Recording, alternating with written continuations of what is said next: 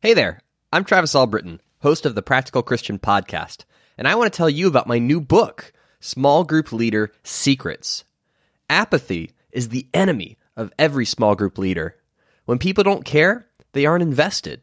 And when they aren't invested, you end up having to do everything. You may even doubt yourself and wonder if you have what it takes to lead effectively. The secret to leading a thriving small group is knowing how to get everyone involved so that you aren't the one doing all the work. In the book, I break down the seven principles that will make or break your small group. You'll learn things like how to get everyone on the same page, how to craft great discussions in minutes, not hours, and how to build deep and lasting relationships within your group. You don't have to settle for a mediocre small group. Learn how to lead a thriving small group and become everyone's favorite leader. To learn more and to pre order Small Group Leader Secrets, just go to the website smallgroupleadersecrets.com. And now, on with the show. This is episode number 102, and today we're talking about how to process the death of someone close to us. Welcome to the Practical Christian Podcast. My name is Travis Albritton, your friendly neighborhood Bible teacher, and every day we'll dive into the tips, tricks, and hacks that you can implement in your daily life to become a more effective Christian. Thanks for spending some time with me today. Now let's jump in to your daily dose of practical Christian training. Death is a natural part of life, but that doesn't make it easy. Uh, recently, uh, a member of the church that I'm a part of here in Jacksonville passed away in a car accident, and it was very difficult, uh, especially for those that were close to him. But uh, I know for me, when it's, I can feel conflicted when somebody dies. I know that if they're a Christian, then they're where they are is much better than than staying here. You know, I think about Paul in Philippians 121 that says, you know, to die is gain. To to be with Christ, that is better. And so a, a part of you wants to celebrate that they have run their race and are no longer here. But then a part of you wants to mourn, wants to to process those emotions, the loss. And so I've felt that conflict, and it's it can be especially difficult if it's if it's someone close to you, but even if it's someone that you're not close to, because there's a there's a there's a temptation to keep things, I guess, super spiritual or hyper spiritual, and try and move on quickly. Say, yeah, death is part of life. They're in a better place. Time to keep going. Um, you know, but and and I felt the the pressure to move on internally because I don't want uh, you know the process of of mourning someone or losing someone uh, to take me out of commission to to take my eye off of my my goal right which is to love people and make disciples.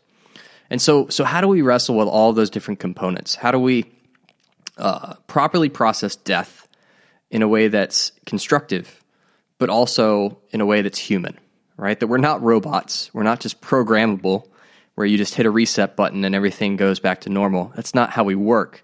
And so I want to talk about that. I want to talk about looking at Jesus and the example that he set for us. Now, Jesus lost someone very close to him uh, while he was here on earth. You may have heard of Lazarus. Uh, Lazarus had two sisters, Mary and Martha. Mary was uh, someone who had interacted with Jesus before, and Jesus is very close to Lazarus. And at one point during Jesus' ministry, Lazarus gets very sick.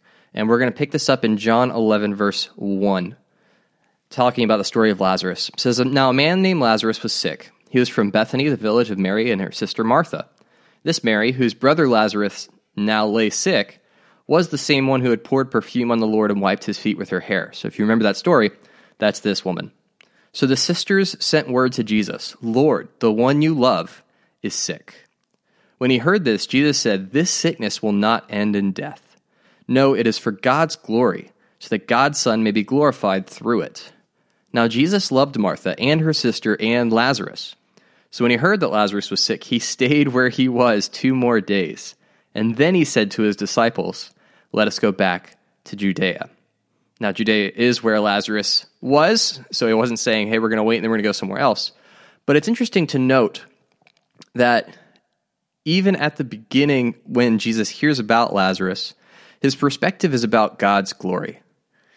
The thing that matters to him is that God is glorified, even in death.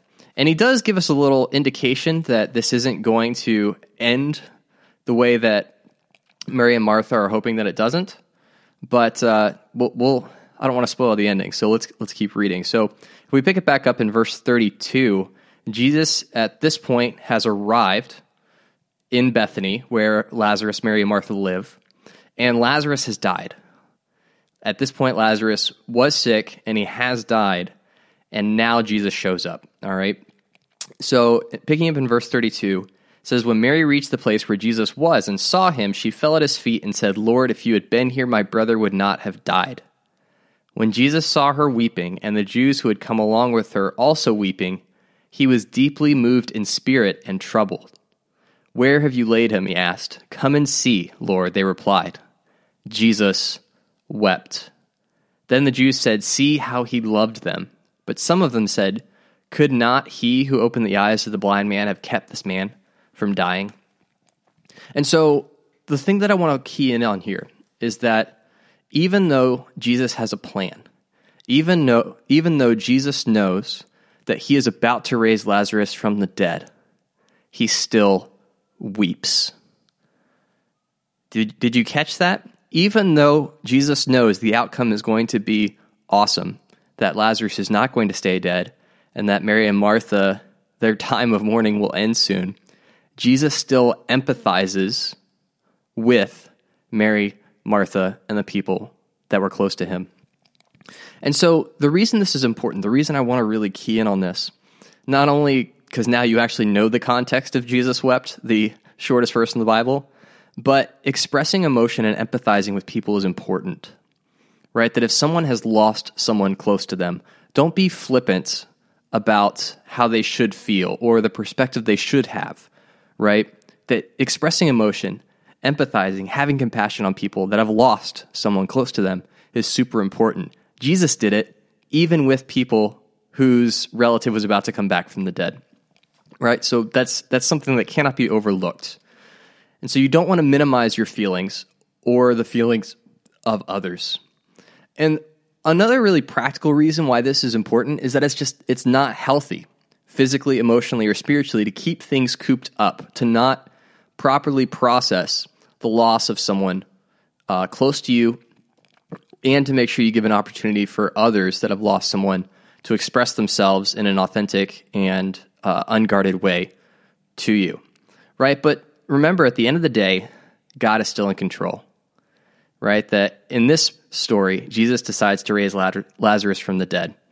But, you know, for us, it can be so difficult when somebody dies, especially if they're young, if it's if it's a premature death, to to lose faith, to to to wonder what God is up to.